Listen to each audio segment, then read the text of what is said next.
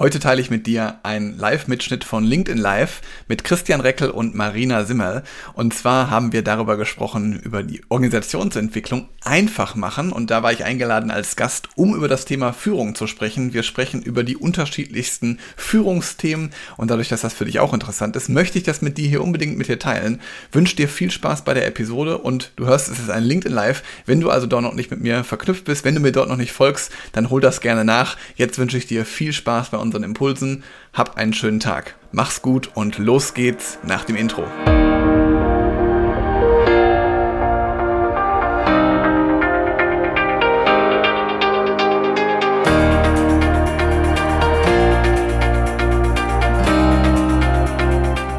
Ja, einen wunderschönen guten Tag, ihr Lieben, ihr lieben Liebenden, zu unserem äh, zweiten LinkedIn Live Organisationsentwicklung einfach mal machen. Ja, das ist ja unser Motto. Und ich freue mich ja heute wie so ein Schnitzel, weil Helge ist heute bei uns dabei. Ähm, wir haben gedacht, Thema Führung. Ich kenne mich auch aus. Marina ist da auch fit, aber wir wollten einfach den Experten. Und äh, ich kannte Helge schon so ein bisschen aus der Vergangenheit und ähm, lese natürlich auch immer äh, sehr gerne seine Pose. Und dann habe ich ihn einfach angeschrieben und gesagt: So, Helge, jetzt ist die Stunde der Wahrheit. Du musst mit uns das LinkedIn Live machen. Thema Führung. Zeit für Führung? Ich glaube, das ist so ein, äh, für mich äh, die häufig gestellte Frage, dass ja, ich sage mal, naja, Zeit haben wir ja alle immer nicht. Und dann heißt es so schön, ja, Zeit musst du dir nehmen. Ja, genau, ja. Das höre ich auf jeden Fall auch oft.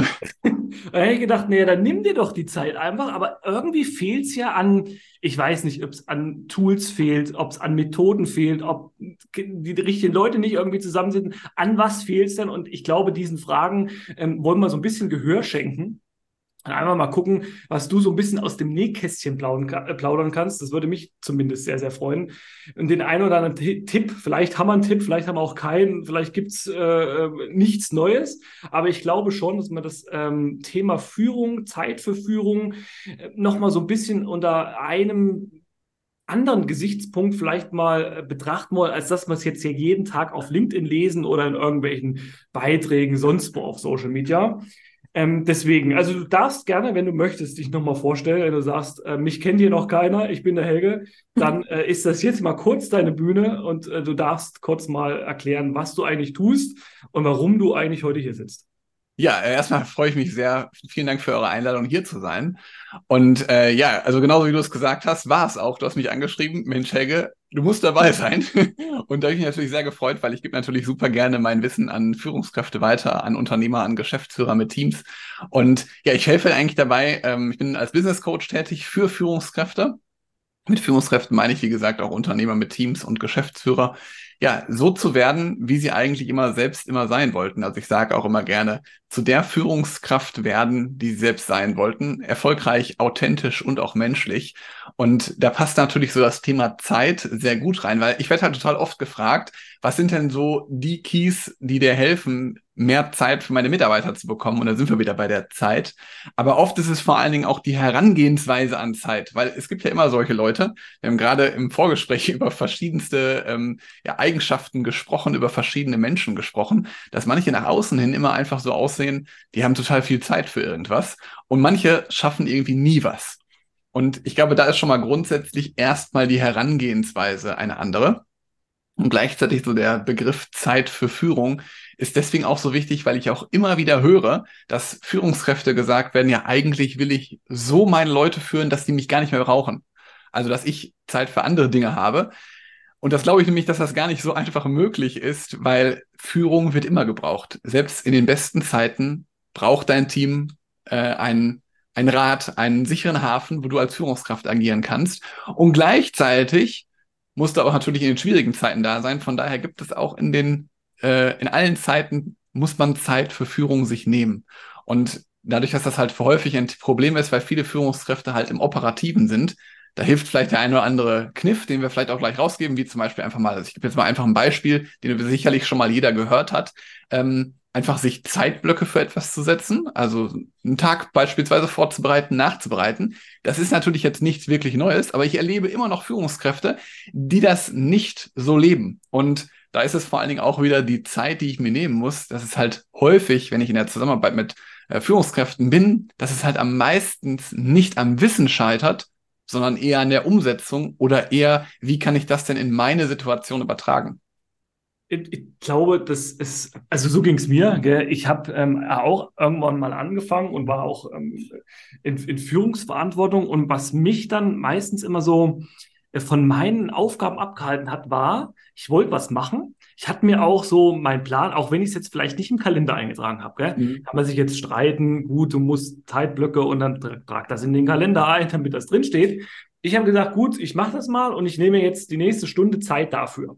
So, was ja. ist dann aber passiert? Entweder hat jemand angerufen oder ähm, ich musste vielleicht mal kurz über den Flur irgendwo hin, dann kam mir jemand entgegen und dann hieß es, ähm, kannst du mal kurz, hast du mal eine Sekunde, hast du eine Minute? Da sagst du ja, gell? nicht nein, weil es mhm. ist ja trotzdem ein Mensch, der dir irgendwie äh, gegenüber steht oder sitzt oder ähm, dir entgegenkommt und dann sagst du ja nicht, ich bin hier in meinem Zeitblock, störe mich jetzt nicht. Ja? Das wäre ja so ein bisschen, ich, ich, ich sage mal, es wäre unnatürlich.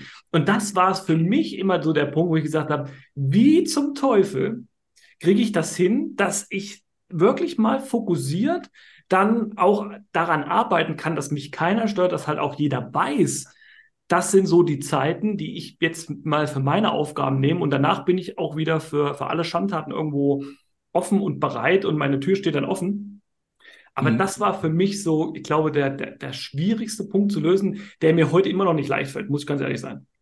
Ja, ich glaube, was das Problem ist, und also ich vielleicht auch nochmal, die eine Frage habe ich gerade gemerkt, habe ich gar nicht beantwortet, ich, wo ich überhaupt herkomme. Ich war selber, wie gesagt, zehn Jahre Führungskraft, habe da im, im Bankenvertrieb gearbeitet und äh, habe halt selber viele Teams geführt und begleitet, auch unterschiedlicher Größe. Und das ist natürlich immer so, du möchtest natürlich einerseits deine Zeiten geschafft kriegen und dann ist aber so das Problem, dass du halt auch einen sehr hohen eigenen Anspruch hast.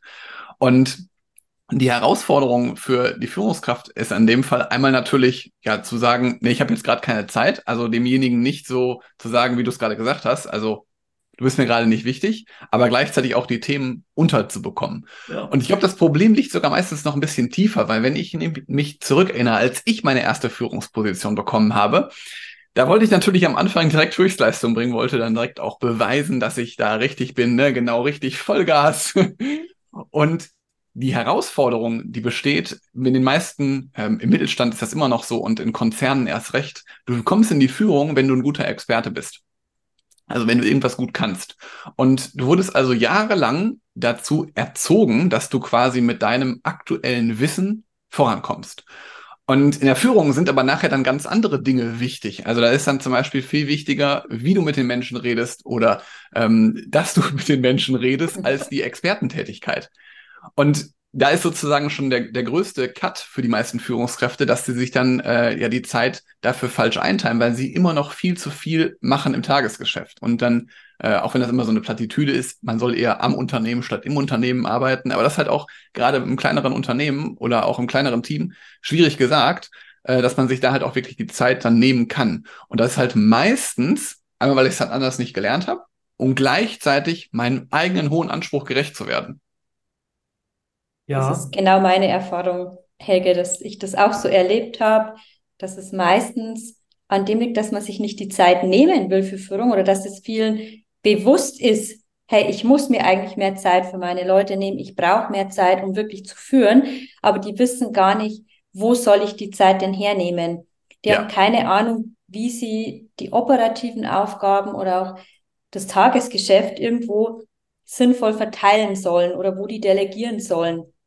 Ich glaube, da liegt auch eine große Krux drin, dass man einfach nicht weiß, hey, wie und an wen delegiere ich denn die Aufgaben richtig, weil delegieren ist halt auch nicht delegieren. Und das war so aus meiner Erfahrung eins der größten Probleme oder Schwierigkeiten. Ich, ich glaube, es ist auch noch so ein bisschen so, das, was man also, glaube ich, immer unterschätzt, dass es, es ja so einfach heißt, ja, delegier das doch automatisier das doch, gib das doch ab, lass doch los. Das sind ja einfach so Floskeln, die kommen halt mir tatsächlich aus den Ohren raus, weil ich halt weiß, es funktioniert ja nur bis zum gewissen Maße. Ja, ich kann mich jetzt äh, auf so ein, so ein Seminar begeben, bin dann top motiviert, habe dann weiß dann, wie es halt auch technisch alles zu funktionieren hat. Und dann komme ich in meinen Alltag und dann denke ich wieder, ah, es geht halt doch nicht.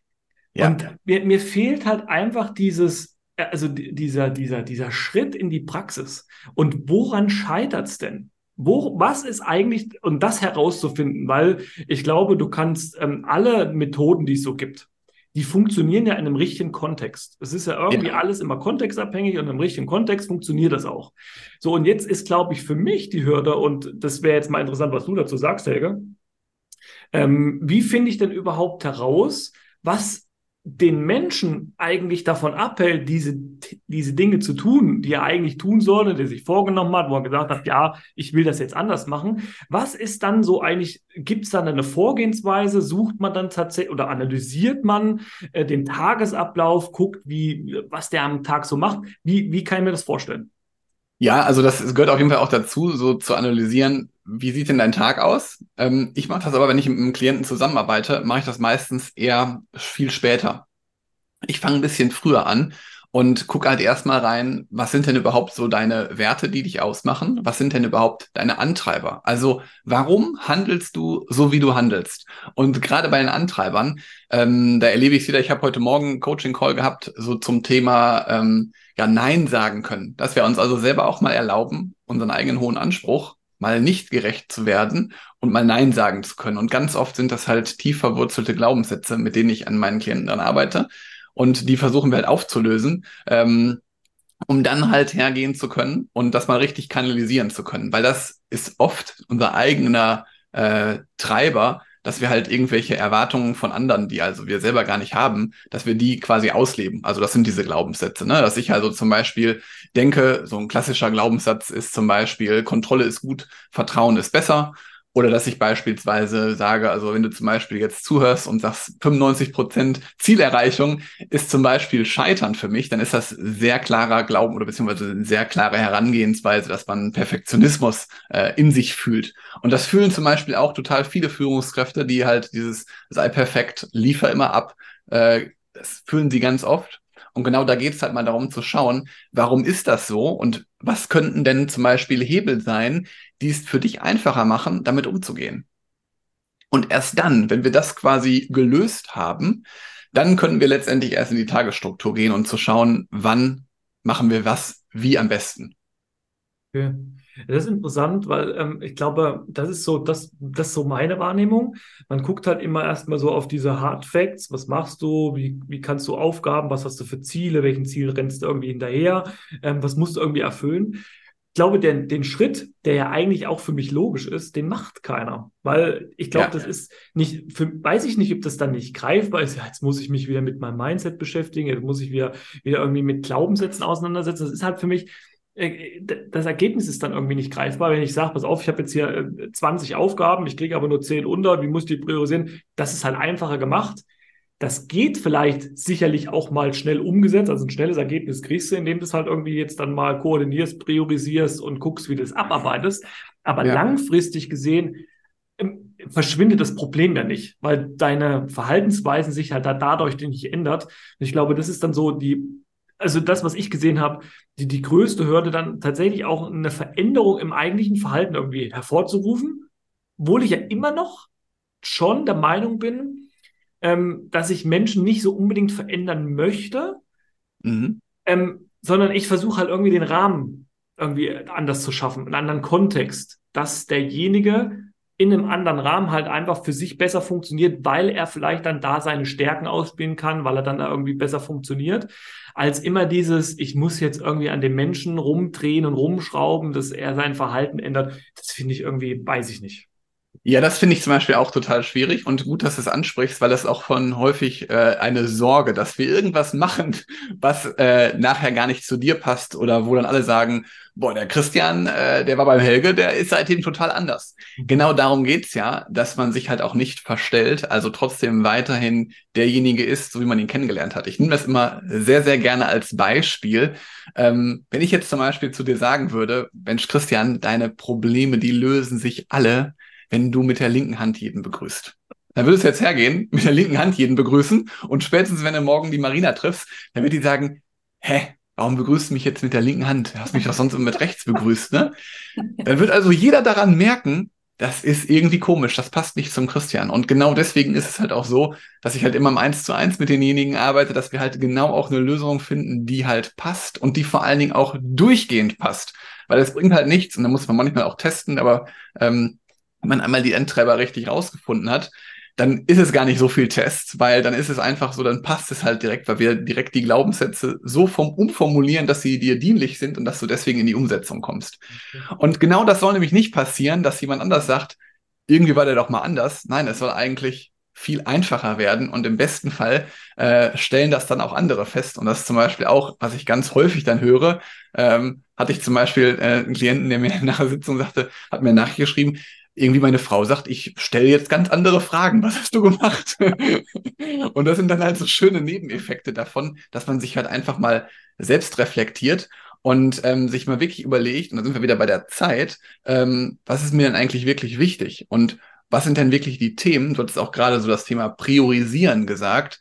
Wenn man jetzt mal den noch hochgestocheneren Begriff Priorität äh, mal nimmt, der ist ja auch falsch übersetzt worden aus dem Amerikanischen ins Deutsche oder aus dem Englischen. Das heißt ja Prioritäten, sagen wir ganz oft, aber eigentlich gibt es gar nicht Prioritäten, weil du kannst nur eine Priorität haben. Das ist, das ist natürlich sehr gut, weil ich habe jetzt im Kopf, ich bin jetzt im Kopf durchgegangen, dann heißt es Priority. Ja. Ähm, richtig. Das ist, das ist, das ist, das ist tatsächlich, das, das wusste ich tatsächlich vorher noch nicht. Ja, stimmt. Und wir haben halt ganz oft verlernt, dass wir durch die ganz vielen Bälle, gerade die du als Führungskraft halt auch hochhalten musst, dass du die wichtigen Bälle halt verlierst. Und ein wichtiger Ball, den halt ganz viele Führungskräfte immer wieder verlieren, ist auch sich selbst, also die Zeit für sich selbst. Und wenn ich mit Führungskräften spreche, dann sagen die immer, wie kann ich denn noch besser werden? Wie kann ich mich denn noch besser führen? Dann sage ich ja, fang erstmal bei dir selber an, dass du das selbst dich noch besser führen kannst. Also gerade so das Thema ähm, Umgang mit diesen Themen, die ich gerade vorhin genannt habe, dann wird es schon viel, viel leichter werden. Und das strahlt ja auch auf das Team ab. Das sehen viele auch nicht den direkten Zusammenhang, aber es strahlt alles auf andere ab, so wie ich bin.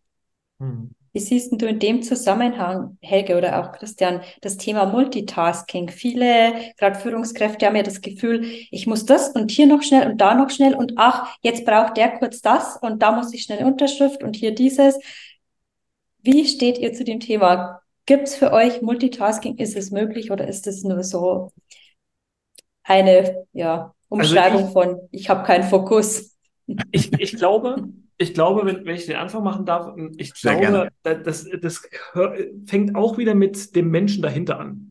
Weil ich persönlich also Multitasking, also mehrere Sachen zur gleichen Zeit machen, sind wir uns alle einig. Ich glaube, das bringt so der, der menschliche Organismus mit sich. Du kannst dich nicht gleichzeitig zur gleichen Zeit auf fünf Sachen konzentrieren. Irgendwas wird irgendwie hinten runterfahren. Obwohl wir schon in der Lage sind, ja, Auto zu fahren, da ist ja viel im Automatismus, das funktioniert schon. Mhm. Aber wenn du tatsächlich an einer Aufgabe arbeitest und äh, willst irgendwie ein Problem lösen, dann macht halt irgendwie nebenbei noch irgendwas anderes machen wenig Sinn. Aber ich bin so zum Beispiel so ein Typ, wusste ich vorher auch nicht, habe dann mal so eine, so eine Stärkenanalyse bei mir auch mach, gemacht ähm, und ähm, habe dann eben rausgefunden, ich bin so ein Typ, ich brauche viele unterschiedliche Themen und Projekte immer zur gleichen Zeit. Ich könnte zum Beispiel also mich würde es langweilen, wenn ich halt ein großes Projekt habe, wo ich halt jeden Tag, das langweilt mich. Ich brauche Herausforderungen, ich brauche mehrere Sachen gleichzeitig. Und für, für mich da, da gehe ich halt so auf, ich muss das dann irgendwie hin und her jonglieren und das brauche ich auch, damit ich irgendwie mein, diese Stärke irgendwie ausspielen kann. Deswegen, ähm, klar, zu dem gewissen Zeitpunkt, wo ich sage, jetzt bin ich in dem Projekt, jetzt bin ich in dem Projekt, da muss ich schnell switchen können und sagen können, okay, jetzt muss ich mich darauf fokussieren. Das funktioniert, aber ähm, halt nicht nebenbei machen. Aber ich brauche schon diese, diese, diese Bandbreite und diese, diese auch den gewissen Druck und, und das, was da alles so mit, mit sich schwingt und auch den Stress, das brauche ich für mich als Person, weil ich glaube, meine größte Stärke ist ähm, äh, Wettbewerb oder Wettbewerbsfähigkeit. Ähm, ich stehe halt immer mit mir und mit anderen immer in so einem Wettbewerb. Ich muss immer irgendwie meine Aufgaben so, äh, wie sagt man heute, äh, gamifizieren. Also mhm. ich brauche immer so einen Anreiz. Ich muss da irgendwie mal gucken, wie kann ich den anderen irgendwie anstacheln. Das ist so meine Stärke. Das kann ich gut, aber das würde ich halt niemals ähm, sagen, das muss jetzt jeder so machen oder du musst es jetzt so machen, weil das geht dann schief. Und da bin ich bei Helge. Ähm, ich glaube, das rauszufinden am Anfang, was bin ich für ein Typ und wie, wie, wie, was passt zu mir, ist da, glaube ich, für mich essentiell an der, Stelle. Absolut, ja. Also ich glaube, es, es kommt darauf an. Also wenn ich jetzt zum Beispiel mit dem, mit dem Multitasking, ne, muss ich jetzt auch gerade das Autobeispiel nennen, äh, da mache ich ja auch Multitasking. Ich konzentriere mich auf den Verkehr einerseits, höre gleichzeitig Radio, unterhalte mich gleichzeitig noch mit unseren Kindern. Ähm, Wobei meistens dann keine, kein Radio läuft, sondern Kindermusik. Aber das ist ein anderes Thema. äh, aber, aber grundsätzlich glaube ich erstmal, also das wäre, die Frage ist halt, ob das gerade Multitasking ist, weil ich verbinde mit Multitasking beispielsweise gleichzeitig zwei verschiedene Projekte zu machen. Und ähm, so ein bisschen das, was der Christian gerade erklärt hat, wäre für mich auch noch kein Multitasking, weil das ist ja so ein bisschen, ich mache ja das, das eine im Kopf und das andere mache ich dann, bearbeite ich gerade. Genau, ne? ja, genau, genau. Genau, und, und da, da ist jetzt zum Beispiel wieder die Herausforderung eher, dass ich das Thema, was ich gerade im Kopf habe, so für mich ablegen kann, dass ich es halt später wieder aufnehmen kann oder dass ich beispielsweise, wenn ich jetzt, wenn wir jetzt bei Führungskräften sind, dass ich irgendwie ein Projekt delegiert habe, also irgendwas abgegeben habe und dass derjenige dann auch wieder zu mir kommt, dass ich es nicht selber nachhalten muss. Ähm, das ist, glaube ich, noch mal was anderes, als wenn ich jetzt zum Beispiel sage, ich mache Multitasking. Weil Multitasking ist zum Beispiel, ich bin jetzt hier mit euch live und gleichzeitig äh, stricke ich noch dabei. Das okay. wäre für mich eigentlich Multitasking. Und äh, das geht auf jeden Fall nicht. Also ich kann es nicht und ich kenne auch niemanden, der es kann. Und äh, glaube ich vor allen Dingen, also wenn ich dabei Multitasking bin und auch bei Zeit, ähm, dann bin ich auch vor allen Dingen wieder dabei, dass wir uns ganz oft von Dingen ablenken lassen. Und allein, dass wir unser Smartphone oder das iPad neben uns liegen haben oder da kommt eine E-Mail rein, da ist das E-Mail-Programm offen. Das wird für den einen oder anderen hier schon, der zuhört gerade, sicherlich oder zusieht, der riesen Gamechanger sein, mal alle Mitteilungen auf dem Smartphone alle auszuschalten. Weil es hat auch einen Grund, warum die beispielsweise beim äh, iPhone, warum die bei Android, warum die rot sind, weil die wollen uns dazu neigen, dass wir draufschauen oder dass halt immer was passiert. Und da sind wir halt super vielen Ablenkungen äh, ausgeliefert. Und deswegen fällt uns das halt auch so schwer, sich mal konzentriert zu fokussieren.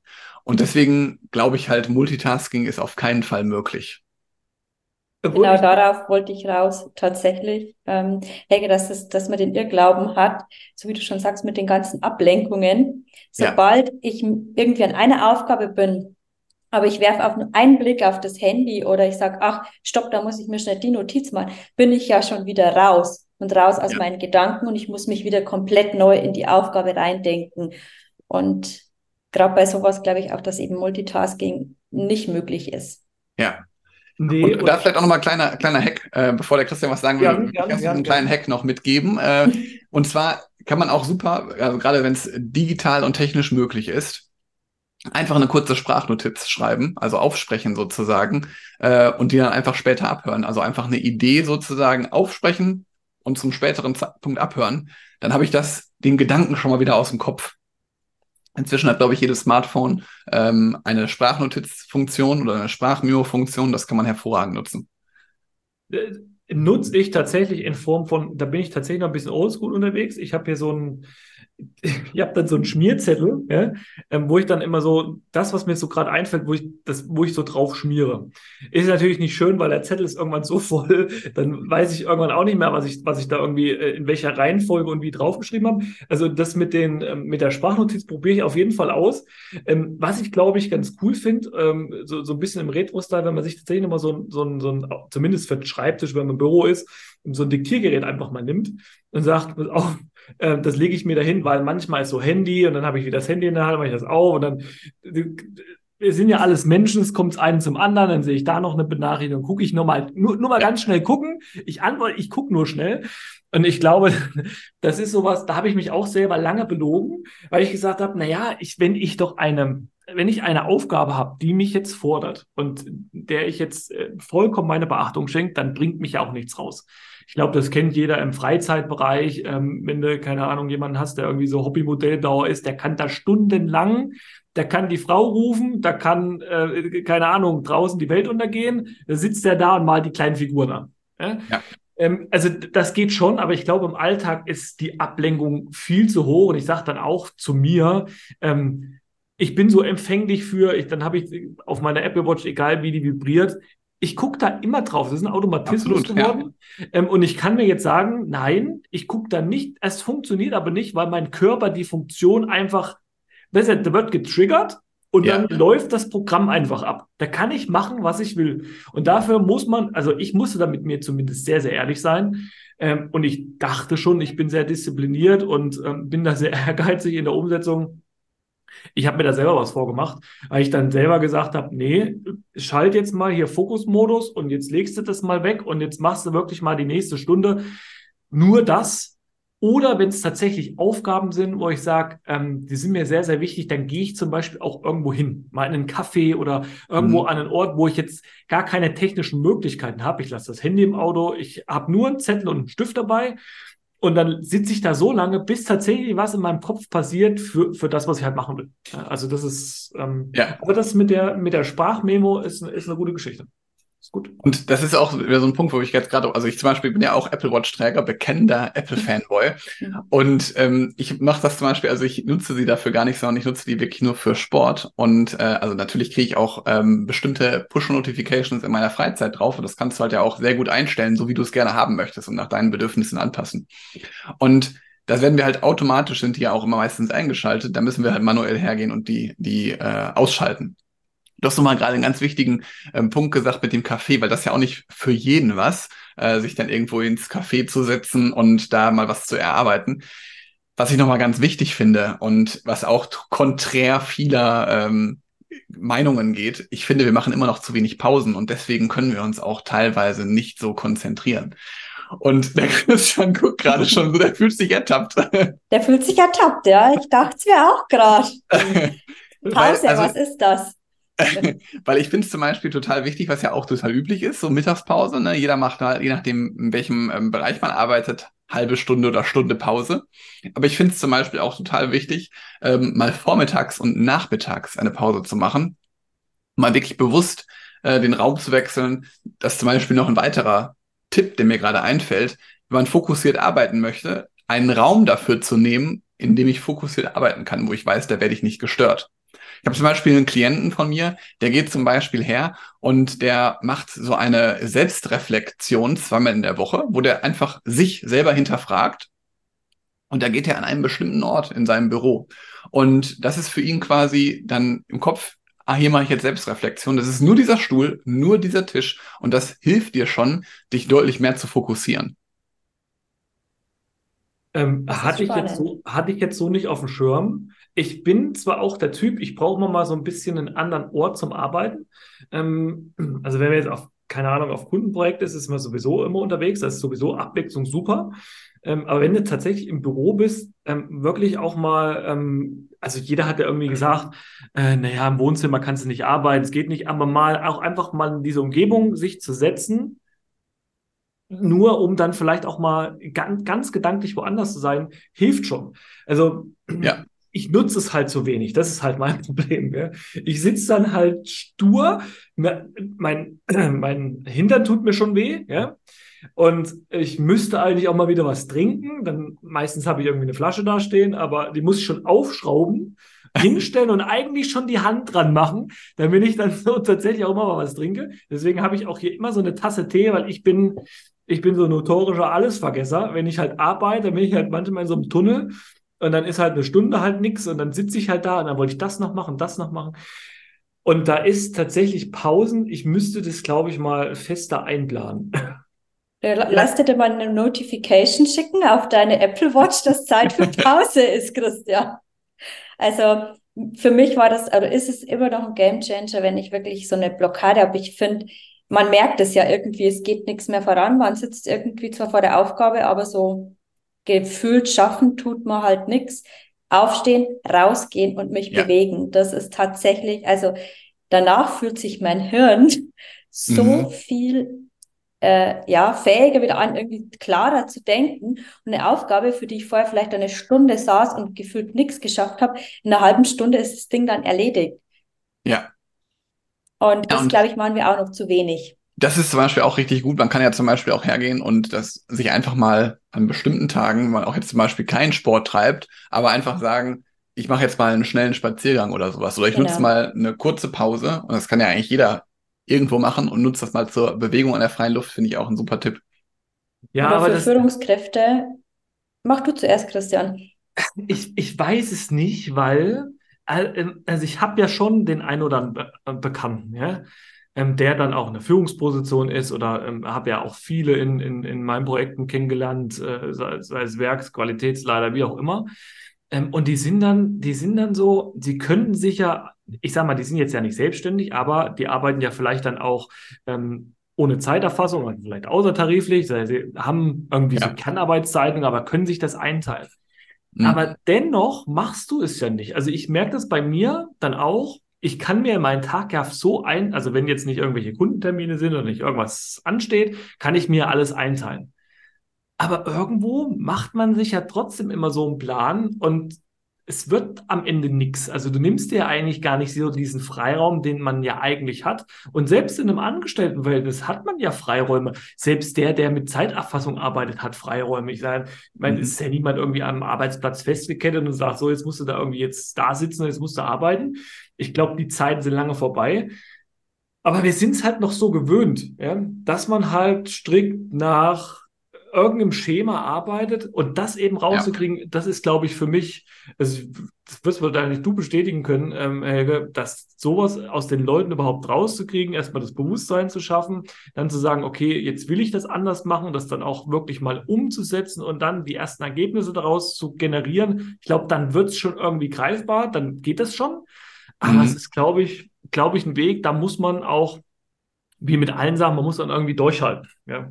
Ja, ich glaube vor allen Dingen, dass einmal auch eine Sache der Routine ist. Also, dass du dich daran gewöhnt hast, dass es beispielsweise ist. Genauso kannst du dich ja auch umerziehen. Das geht aber natürlich erfahrungsgemäß nicht von einem Tag auf den anderen. Aber du kannst zum Beispiel, und das ist auch zum Beispiel das, was ich dann in der Zusammenarbeit ganz oft feststelle, wenn wir halt kleine Dinge verändern, die können meistens einen größeren Output schon haben, weswegen dann einfache Dinge leichter gehen. Also zum Beispiel, dass man sagt, boah, ich komme da gar nicht zu, mal zu spazieren zu gehen, dass man dann wirklich einfach mal, da sind wir wieder bei der Tagesstruktur, draufschaut, wie kann ich denn meinen Tag so gestalten? Dann muss ich das vielleicht mal ein paar Mal ausprobieren, ob das gut ist. Und das ist halt auch wieder die Umsetzung. Ähm, das muss auch einfach mal testen, ob es funktioniert. Und es kann ja zum Beispiel auch sein, das funktioniert halt dann noch nicht. Ne? Da müssen wir also gucken, also gerade auch so ein Thema, wie kann ich zum Beispiel noch besser abschalten? Auch kenne ich ganz viele, gerade mit Angestellten Führungskräften zusammenarbeite, sagen die meisten immer, ja, ich kann eigentlich super gut abschalten, ich nehme eigentlich gar nichts mit nach Hause. Ähm, wenn man aber dann mal ein bisschen tiefer bohrt, dann sind es halt doch Dinge, die dich immer wieder beschäftigen, die dich immer wieder mitnehmen.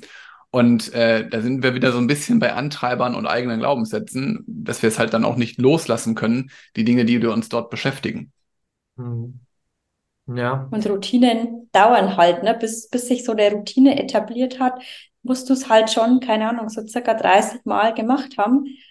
Und ja, und das ist ein Unterschied. Da überhaupt hinzukommen, ne? Das ist, das ja. ist ein Unterschied, ob du was Neues lernst. Ja. Oder ob du ein, ein schon sehr stark antrainiertes Verhalten umändern möchtest. Für mich auch, habe ich am Anfang auch keine Unterscheidung Absolut. gemacht, weil es ja immer irgendwie heißt, naja, ist eine Routine, musst du es jetzt 40, 50, 60 Mal machen, irgendwann ist das ja der Automatismus. Nee, je länger ich irgendwie schon in so einer Routine drinne bin, desto schwieriger wird es. Ich glaube, ich habe irgendwann mal eine Zahl gelesen, keine Ahnung, zehnmal aufwendiger, so ein wirklich antrainiertes, langjähriges Verhalten zu ändern, als halt tatsächlich Neues irgendwie zu schaffen. Und das ist schwierig. Ja, ich finde es sogar noch schwieriger, wenn du eine Routine gehabt hast, die dann aussetzt und dann wieder in die Routine kommen möchtest. Oh ja. Also dann wieder sozusagen zurück dazu, zu der Routine. Mhm. Aber also oft ist es halt wirklich so der erste Schritt und der erste Anstoß, weil ich glaube, das hattest du gerade auch, oder Marina hat es gerade auch gesagt, dieses Problembewusstsein. Ähm, viele haben leider noch kein so starkes Problembewusstsein, dass sie es auch wirklich merken. Und ich habe zum Beispiel auch Führungskräfte, die kommen dann zu mir und sagen, ja, ich habe schon äh, das und das probiert, hat nicht funktioniert oder ich habe jetzt schon gesundheitliche Beschwerden. Die merken es dann sozusagen auch schon, aber dann, also dann ist immer noch was änderbar, aber es macht es halt deutlich schwieriger. Deswegen bin ich auch grundsätzlich immer jemand, ein Freund davon, der proaktiv handelt. Also anstatt zu reagieren, lieber proaktiv dahin zu gehen, dass ich sage, okay, wie kann ich das denn so für mich gestalten, dass es sich für mich gut anfühlt? Und da bin ich wieder bei meinen. Die Ausnahme, gell? Da bist du schon die Ausnahme. Also ich Moment. kenne ganz wenige, die tatsächlich proaktiv handeln, weil da machen wir uns ja, wir können uns ja jetzt gegenseitig irgendwie die Märchen erzählen und äh, mhm. das Märchenbuch aufmachen und sagen, das ist bei mir nicht so, ich bin immer proaktiv unterwegs. Ähm, ich glaube, wir sind, ich weiß nicht, für mich viel noch reaktiv Ja. Und viel zu wenig proaktiv. Natürlich arbeite ich daran und natürlich ist mir das wichtig und ich sage ja auch, pass auf, bevor das Kind in den Brunnen gefallen ist, machen wir es doch jetzt lieber. Ist ja einfacher, als nachher hinter den Scherbenhaufen irgendwie zusammenzukehren.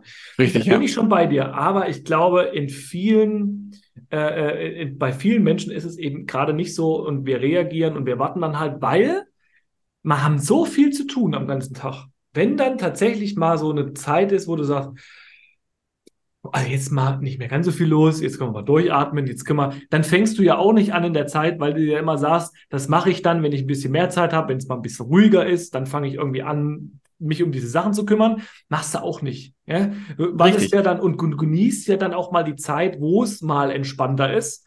Und die ist dann meistens so lange, bis es halt wieder im Chaos endet und dann bist du in der gleichen, ist ja so ein, ist ja so ein, so ein, so ein Kreislauf, den hältst du ja nicht auf. Wir ja, Menschen richtig. reagieren dann oder wir handeln erst dann, wenn es weh tut. Und das, glaube ich, ist das Ding. Solange es nicht weh tut, ziehen wir das schon durch und geht schon und passt schon. Und das machen ganz viele Führungskräfte so, weil ich kann ja mein Team nicht im Stich lassen. Ich, wenn jetzt das nicht macht, dann muss ich das ja irgendwie jemand anderen aufbürden. Und deswegen mache ich so lang, bis ich nicht mehr kann, so wie der Helge auch gerade gesagt hat, bis dann gesundheitliche Beschwerden kommen oder ähm, bis man dann vielleicht auch psychische Probleme kriegt und sagt, hey, ich weiß eigentlich gar nicht mehr, wie ich allem gerecht werden soll. Der, ich glaube, der Mensch tickt grundsätzlich so, erst wenn es weh tut, handle ich. Dann kann ja, ich, richtig. Kann also ich würde auch sagen, wenn ich jetzt nochmal so reflektiere, das ist natürlich nicht in allem so, dass ich proaktiv bin, aber ich versuche schon zu erkennen, oder beziehungsweise das kannst du ja auch, es gibt ja bestimmte Dinge, wo du halt erkennen kannst, okay, da geht's hin, oder beziehungsweise das passiert. Ähm, gibt immer Situationen, wo ich halt auch reagieren muss. Wenn jetzt ein Glas Wasser umfällt, dann muss ich reagieren. Aber ich finde grundsätzlich die Einstellung gerade in der Führung müsste halt mehr zur Proaktivität gehen, also mehr dazu, dass ich versuche, was kann ich denn Gutes für mich tun, dass es halt auch so bleibt. Das, genau das wäre jetzt die Frage gewesen, die ich, die ich im Kopf habe. Ich bin ja auch so ein Typ, ich brauche dann so einen gewissen Druck, damit ich irgendwas mache.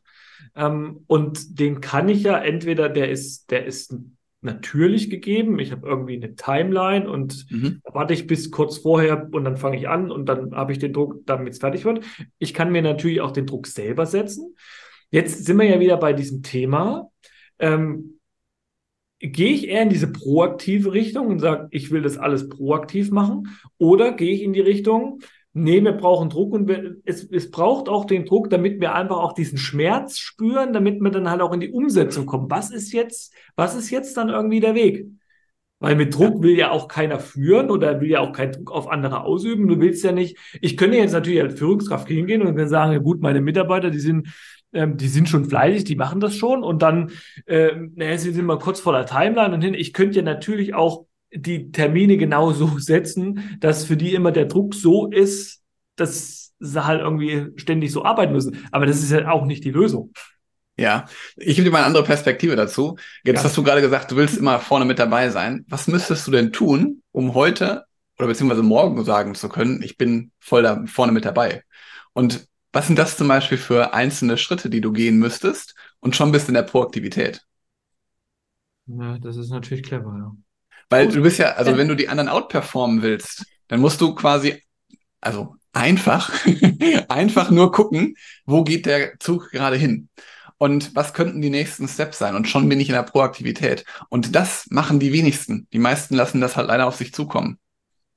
Ja, ich bin zwar in strategischen Gedanken oder wenn ich jetzt tatsächlich irgendwelche Aufgaben vorbereitet, bin ich schon auch so strategischer Schachspieler, wo ich sage, wie kann ich den Zug machen, damit ich dann vielleicht über den Winkel und wie kann ich irgendwie dem anderen eins voraus sein. Aber ich habe es tatsächlich noch nicht in dieses Verhältnis gesetzt, auch proaktiv ins Handeln zu kommen. Das ist eigentlich ganz clever. Ja, weil ich glaube, dadurch fällt es dir halt auch leichter, weil jetzt habe ich ja gerade, du hast ja den Antreiber sogar gerade genannt, dass du vorne weit vorne mit dabei sein willst, um das genau zu nutzen. Weil das ist auch das ist auch der Grund, warum, jetzt haben wir bald ein neues Jahr, da kommen ja auch zum Beispiel, wir hatten ja vorhin auch über Ziele gesprochen da kommen ja wieder neue Ziele auf uns zu, da wollen wir uns ja ein neues Ziel setzen und wir wollen zum Beispiel regelmäßig zum Sport gehen. Und dann gibt es ja Leute, die gehen zum Sport regelmäßig hin und ziehen das durch. Und dann gibt es Leute, die machen das im Januar und danach siehst du die nie wieder im Fitnessstudio. Und genau dann ist es halt oft so, dass halt irgendwelche Bewusstsein, also irgendwelche Werte nicht richtig angesprochen sind, weswegen ich es halt nicht weiter verfolge. Und ich bin deswegen auch mal zum Beispiel ein Freund davon, gar nicht so das Ziel als solches zu sehen, sondern zu sagen, ich muss jetzt das und das schaffen, sondern lieber den Weg dorthin, weil ich kann eh noch nicht absehen, was bis zu dem Ziel passieren wird. Aber ich erlebe ganz oft auch, wenn wir über das Thema Ziele sprechen, dass viele Führungskräfte, also jetzt gerade im Angestelltenverhältnis beispielsweise, sagen, ja, ich bin ja jetzt angestellt, bin ja jetzt Führungskraft, eigentlich habe ich mein Karriereziel erreicht. Also ich bin so, ich sag mal, satt. Und das finde ich zum Beispiel auch total schade, weil einerseits sagen sie, ich will mich weiterentwickeln, will, dass es halt noch einfacher läuft, aber irgendwie so richtig, so richtig drückt der Schuh noch nicht. Und genau darum geht's ja, zu sagen, wenn ich jetzt bei meinem Status quo bleibe, du hattest ja heute auch einen Beitrag ähm, bei LinkedIn dazu, Christian, wenn ich bei meinem Status quo bleibe, was das dann passieren wird. Und du hattest ja das Beispiel von VW, wir hatten da kurz auch drunter geschrieben unter den Kommentaren, dass ja bei anderen Autohäusern oder beziehungsweise bei anderen Automobilherstellern ähm, ebenfalls Probleme gibt. Mercedes-Benz hatte ich da äh, zu kommentiert. Das ist ja zum Beispiel auch so. Da sind ja jetzt Führungskräfte, die sitzen da jetzt und dürfen jetzt, äh, werden entweder aussortiert oder haben zum Beispiel jetzt Aufgaben, die halt ja überhaupt nicht mehr ihren Fähigkeiten entsprechen, einfach nur, weil die sich eben immer mit ihrer Zeit gegangen sind. Und ich glaube, das darf man sich auch bewusst machen. Was soll denn überhaupt mit meiner, was soll denn meine Karriere, was soll denn da passieren und welchen Wege möchte ich denn gehen, welche Ziele möchte ich haben und wie kann ich da für mich heute einsetzen? Mhm. Ja, ich glaube, da kommst du auch an den Punkt, weil das war ja der Austausch, äh, versucht man die dann halt irgendwie zu verändern und dann nochmal irgendwie noch aufs Pferd zu setzen oder steigt man dann, äh, muss man den Weg halt wählen, von dem nicht mehr galoppierenden Pferd eben abzusteigen und dann zu sagen, okay, von der Führungskraft muss ich mich in dem Sinne halt irgendwie trennen, weil das du kriegst da irgendwie die Energie geht nicht rein, auf das neue Ziel ausrichten geht halt nicht. Vielleicht ist es ja auch immer, und gerade in dem Zusammenhang, wenn schon irgendwie ganz oben niemand weiß, in welche Richtung man laufen soll, wie soll es denn dann auch weiter unten eine Führungskraft wissen, weil Richtig. der muss, weil die Führungskraft muss sich auch an irgendwas orientieren. Ja? Nicht, mal so, dass von oben gesagt wird, so muss es machen, sondern die, aus der eigenen, sag ich mal, aus dem eigenen Antrieb heraus muss ja irgendwie sehen, ah, okay, in die Richtung laufen wir und dann kann ich gucken, kann ich da irgendwie, passt das zu mir jetzt noch und auch in der Zukunft will ich das machen? Aber ich glaube, dann kommst du nicht drum rum, dann auch zu sagen, hier muss einfach mal eine Personalentscheidung her und es tut uns jetzt aber leid, aber jetzt müssen wir halt da tatsächlich die Führungskräfte austauschen. Es geht halt nicht anders. Ja, und dann ist es vor allen Dingen wichtig, wenn das passiert, dass man halt sich vorher bestmöglich äh, aufgestellt hat und sich zum Beispiel nicht auf andere auch verlassen hat. Ne? Also das ist auch zum Beispiel häufiger Punkt, den ich dann, ähm, den halt Führungskräfte gehen, dass sie dann sagen, ja, wird mir schon nichts passieren. Aber ich glaube, da wird sich halt auch in einiger Zeit, äh, also in nächster Zeit sogar schon einiges ändern. Mhm. Und ergänzend dazu, weil du es gerade auch nochmal mit dem, äh, mit dem, mit dem Mitarbeiter austauschen oder behalten. Ne? Ich glaube, dass auch zum Beispiel ähm, passt auch wieder zum Thema Zeit.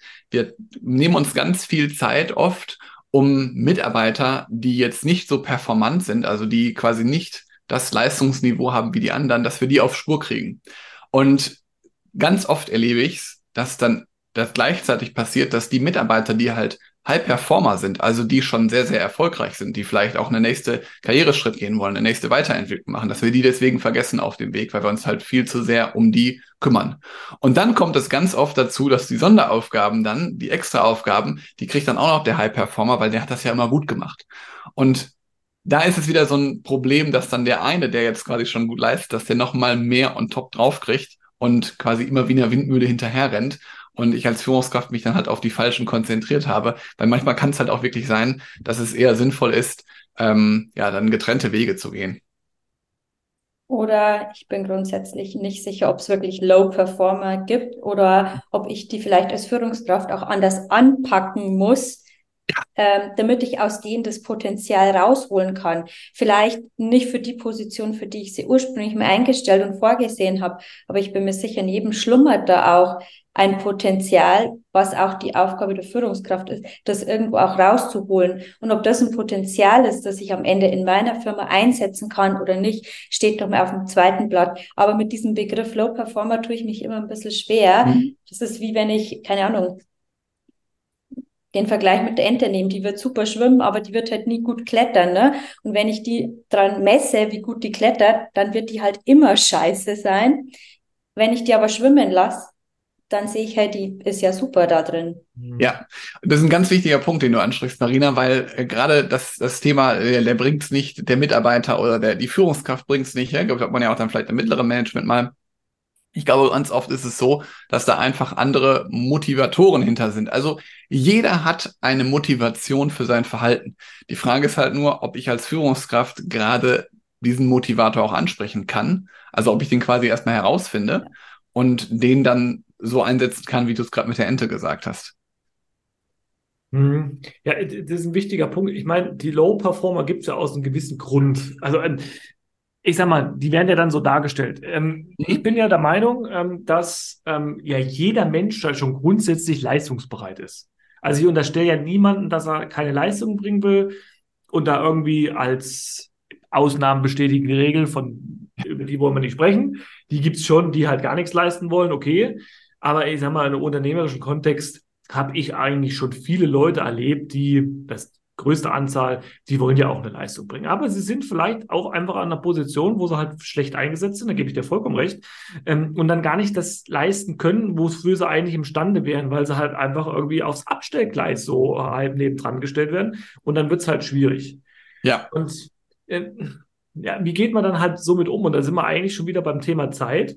Ähm, wenn ich mhm. dann halt als Führungskraft keine Zeit habe, um mich dann auch darum zu kümmern und auch mal zu gucken, wer ist jetzt hier Richtung Low Performer unterwegs oder wer, wer, wer rutscht mir auf dieses Abstellgleis und ähm, wie kann ich auch dem ich sag mal, den High-Performer irgendwie trotzdem immer wieder am, am Laufen halten und der braucht ja auch wieder neue Herausforderungen. Den kannst du ja nicht eine Aufgabe hinwerfen und dann ist er damit fertig und wie geht's dann weiter? Um den muss ich ja auch kümmern. Und deswegen bleibt ja eigentlich am Ende des Tages schon keine Zeit mehr für operative Aufgaben. Also das ist das ja, was ja jetzt eigentlich rauskommt, wenn ich sage, naja, ich muss ja nicht um die unteren kümmern, um die oberen kümmern, dann habe ich vielleicht auch noch neue Mitarbeiter. Ähm, dann wo soll ich die Zeit hernehmen, um mich um genau diese Aufgaben zu kümmern, wenn ich im Tagesgeschäft drin hänge? Es geht ja dann gar nicht mehr anders.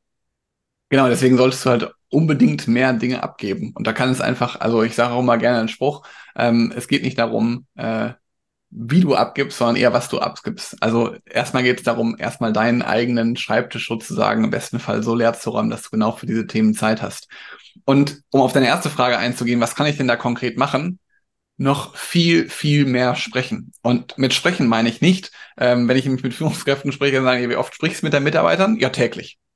Ja, täglich, also wir unterhalten uns ja auch gerade, aber das ist halt nicht so ein äh, ja, strukturiertes ähm, Gespräch, wie ich quasi mit dem Mitarbeiter führen sollte. Also ich sollte grundsätzlich viel häufiger strukturierte Gespräche mit dem Mitarbeiter machen, One-on-Ones im Einzelgespräch in der Gruppe, äh, um da mit denen einfach zu sprechen. Und auch da muss ich zum Beispiel feststellen, da gibt es von bis. Also mein Rekord, den ich mal gehört habe von äh, einer Klientin von mir, da war es fünf Jahre, also die haben quasi drei bis fünf Jahre lang ihre Gespräche geführt, war ein ganz kleiner Betrieb, aber die haben trotzdem alle fünf Jahre mit ihren Mitarbeitern Beurteilungsgespräche geführt. Wenn der Mitarbeiter äh, also dann sich nicht verändert hat innerhalb des Unternehmens, hat er wirklich alle fünf Jahre mal eine Leistungsrückmeldung bekommen. Und das ist halt deutlich zu wenig. Und es das heißt auch nicht, dass du jetzt jeden Tag deinen Mitarbeitern eine Rückmeldung geben musst zu seiner aktuellen Leistung, aber gib dem Mitarbeiter, äh, kommt natürlich auch wieder auf die Teamgröße an, aber ein bis zweimal im Monat auf jeden Fall die Möglichkeit, über deine Themen zu sprechen, über seine Themen zu sprechen und über die persönliche Weiterentwicklung. Und ich glaube, wenn wir das machen, wenn wir das auch wieder, wieder bei proaktiv, wenn wir das halt regelmäßig machen, dann erleben wir auch ganz oft schon, wie der Mensch eigentlich funktioniert, was sind seine Motivatoren, was funktioniert bei dem gut, was funktioniert nicht bei dem gut. Das kann man dann mit dem Mitarbeitenden gemeinsam rausfinden. Und dann habe ich ganz oft erlebt, dass auch Mitarbeiter, die vorher nicht so performant waren, deutlich mehr in Fokus gekommen sind und dadurch deutlich ähm, fleißiger und äh, besser waren. Das ist ja das Ziel. Ja? Das ist ja. ja das Ziel, dass man, dass man genau das rauskitzelt, dass ich ja auch dann davon einen Benefit habe. Ich setze ja die Zeit ein und möchte ja dafür, klar, für die aufgewendete Zeit möchte ich natürlich auch irgendwie Return on Invest, damit ich dann sagen kann, was auf, ich habe mich jetzt um den gekümmert, aber ich äh, bekomme ja auch was davon. Und am Anfang sicherlich, ähm, bis, ich, bis sich das irgendwie entwickelt, dauert es vielleicht ein bisschen. Aber dann habe ich es halt viel, viel einfacher, weil dann muss ich mich nicht mehr so viel kümmern. Wenn ich halt ein Jahresgespräch halt mache im Jahr, dann muss ja. ich natürlich, also wer weiß denn noch, was jetzt im Januar war oder was gab es denn jetzt im März und im April, was waren da jetzt die Probleme? Das wird ja dann auch so, das verwischt ja so und dann kann ich auch gar nicht mehr so richtig eigentlich auf die Punkte eingehen, die vielleicht auch dazu geführt haben, dass es halt eine Periode gab von ein paar Wochen oder ein paar Monaten, wo der Mitarbeiter eben nicht so funktioniert hat. Einfach weil ich halt gar nicht wusste, dass dann vielleicht irgendwie ein Problem besteht.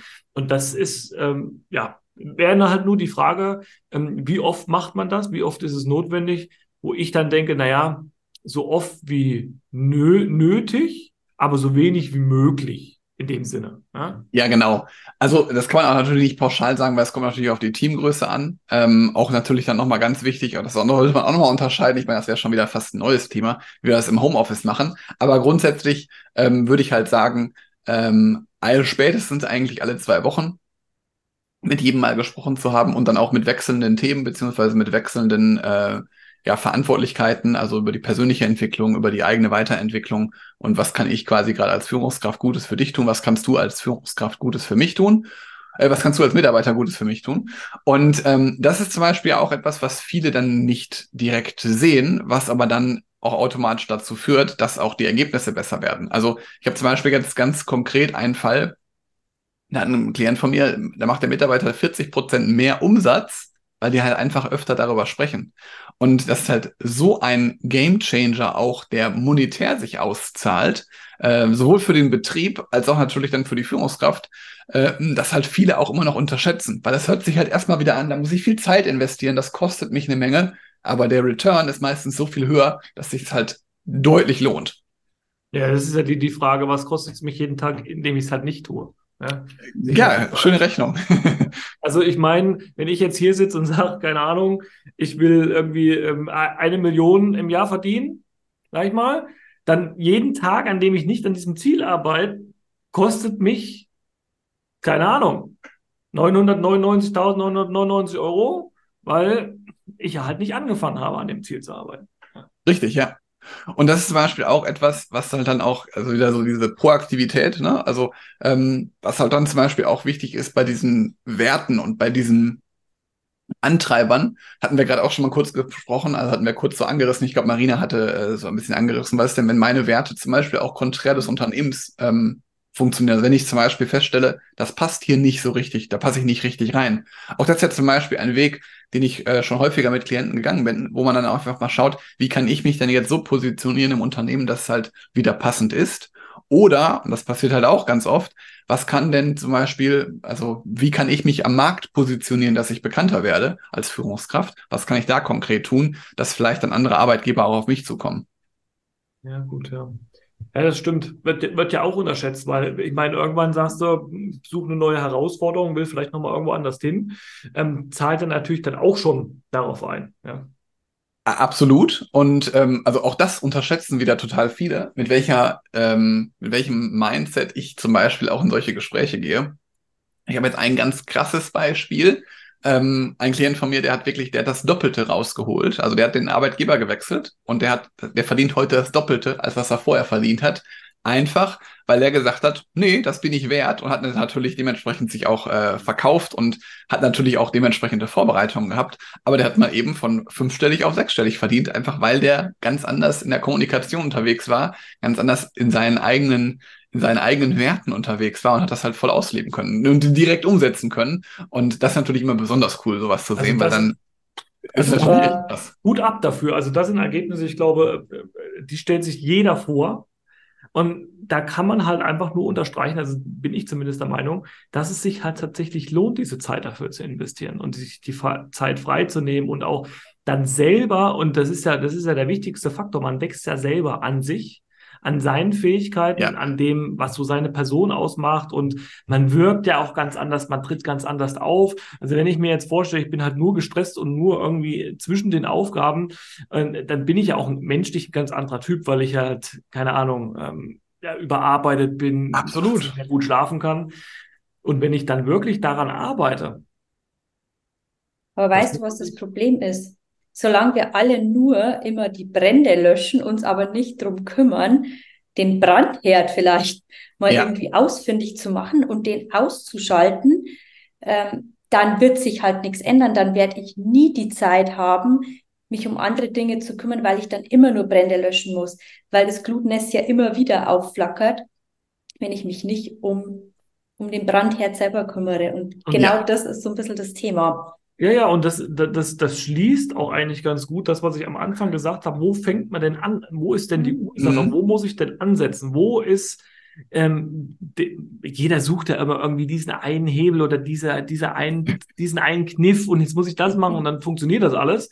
Ähm, dann muss ich ganz klar sagen, ne, den gibt's nicht, aber es gibt diese eine limitierende Ursache, die ja. dich vor den nächsten Schritten abhält. Ja. Und die gibt's und den, den, den zu suchen, diesen Engpass in einem selber oder vielleicht auch in der, in der Umgebung, in der man irgendwie ist, den zu suchen, das ist, glaube ich, schon ähm, viel wert und dann zu wissen, daran kann ich jetzt arbeiten. Ob ich dann daran arbeite oder nicht, ist noch eine zweite Sache. Aber allein zu wissen, genau. das ist das Limitierende, um auf die nächste Stufe zu kommen, um das nächste Level zu erreichen, um da dann auch zu sagen, okay, von daher habe ich wieder ganz andere Möglichkeiten das sollte eigentlich schon das Ziel eines jeden sein. So zumindest wäre das mein eigener Anspruch, ähm, um halt mir auch Optionen im Leben halt auch irgendwo offen zu halten. Denn für mich ist halt so das Wichtigste, dass ich immer irgendwo eine Wahl habe, gehe ich dahin, gehe ich dahin. Aber indem ich ja. dann halt mich irgendwo limitiere und gar nicht weiß, was ermöglicht mir denn diese Wahl oder diese Entscheidungsmöglichkeit, ich glaube, das ist dann so für viele, wo, wo man dann so ein bisschen verzweifelt oder auf irgendwann vielleicht auch so eine Angst entwickelt, wo man gar nicht weiß, in welche Richtung soll ich denn jetzt noch laufen, wer kann mir jetzt noch helfen, ähm, ja. wie wird es denn besser? Ja. Und da kommt es dann auch wieder dazu, was, was Marina gerade gesagt hat mit den Brandherden. Ne? Das passiert ja ganz oft, dass dann äh, Führungskräfte Dinge abgeben, aber dann wieder auf dem eigenen Schreibtisch landen. Oder aber, dass halt ich halt die ganze Zeit dann Dinge nacharbeiten muss, ne? Dass dann auch, dann, dann mache ich es halt selber oder so, ne? Und ich glaube, das ist ja dann auch wieder eine falsche Herangehensweise, ähm, die viele kennen, aber trotzdem, wo die sagen, ja, eigentlich ist das mir bekannt, ich weiß halt nur nicht, wie ich es einsetzen kann, wie ich es umsetzen kann für mich. Genau, gerade so, dass das mache ich selber oder jemand hat es falsch gemacht und ich als Führungskraft sage, ja, dann korrigiere ich das jetzt selbst. Damit habe ich ja, ja, keinen Effekt langfristig. Ne? Sobald ich so eine ähnliche Aufgabe wieder delegiere, dann stehe ich wieder an dem gleichen Punkt, dass ich vermutlich wieder ein Ergebnis zurückkriege, das ich mir nicht gewünscht habe. Also vielleicht am besten zurückspielen und vielleicht auch im Vorfeld, das merke ich auch ganz häufig, dass ähm, im Vorfeld schon gar nicht klar genug die Erwartungshaltung und die Aufgabenstellung und sowas ähm, klar genug definiert worden ist. Ne? Da schmeißt man eine Aufgabe rüber, aber definiert eben nicht genau die Erwartungshaltung und das Ergebnis, das man gerne hätte. Richtig, ja. Also da, auch da muss ich mir genügend Zeit nehmen und das auch vor allen Dingen so erklären, dass mein Gegenüber das so versteht. Also ich sage immer gerne, ihn dahin zu bewegen äh, oder ihn dazu abzuholen, wo er sich gerade befindet und dann dementsprechende Aufgaben auch dafür ihn zu finden. Hm. Genau.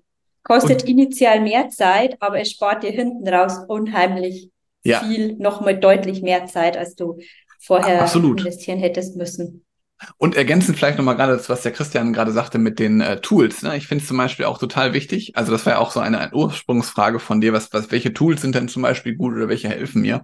Oft ist es ja eigentlich gar nicht so entscheidend, welche Tools ich nutze. Viel wichtiger ist, dass sie einmal zu mir passen, aber auch gleichzeitig, da sind wir dabei uns selber, der Bediener des Tools. Weil nur weil ich mir jetzt neue Laufschuhe kaufe, bin ich keinen Millimeter schneller, nur weil ich jetzt vielleicht das neueste Modell habe.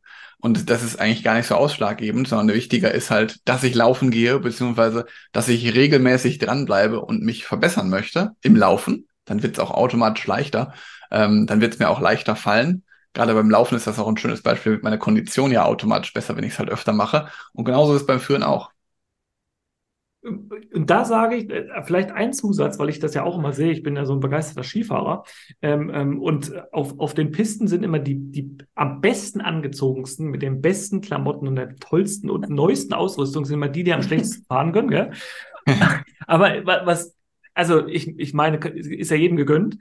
Aber wenn es doch dabei hilft, dass ich mich dann besser fühle und dass ich dann sage, was auf, ich habe jetzt den neuen Laufschuh oder ich habe jetzt irgendwie die neue Laufkleidung, jetzt gehe ich damit halt raus weil es mich halt einfach so innerlich schon mal in so eine Stimmung bringt. Dann sage ja. ich ja, okay. Ne? Aber mhm. es hilft halt nicht, indem, wie du schon sagst, ich werde wegen kein neuer Marathonläufer mit Bestzeit.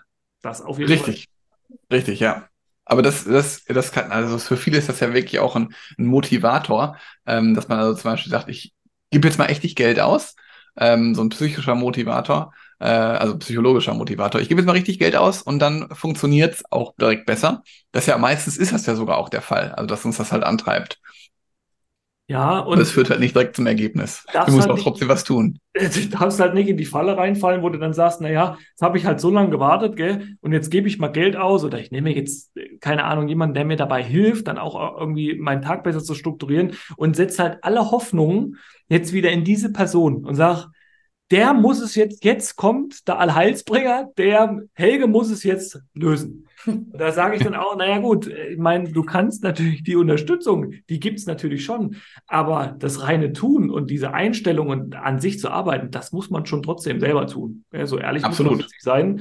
Und dann, dass man halt auch nicht enttäuscht ist. Ich bin dann halt immer so ein Freund davon, man hat dann so Erwartungshaltung, jetzt hat man lange nichts gemacht und jetzt ist da einer und jetzt will ich aber auch schnell, dass es besser wird und ich will jetzt die Zauberpille. Wer halt auch ernsthaftig irgendwo da an die Sache rangeht und weiß, naja, über Nacht ist halt, der Übernachterfolg, den gibt es halt nicht.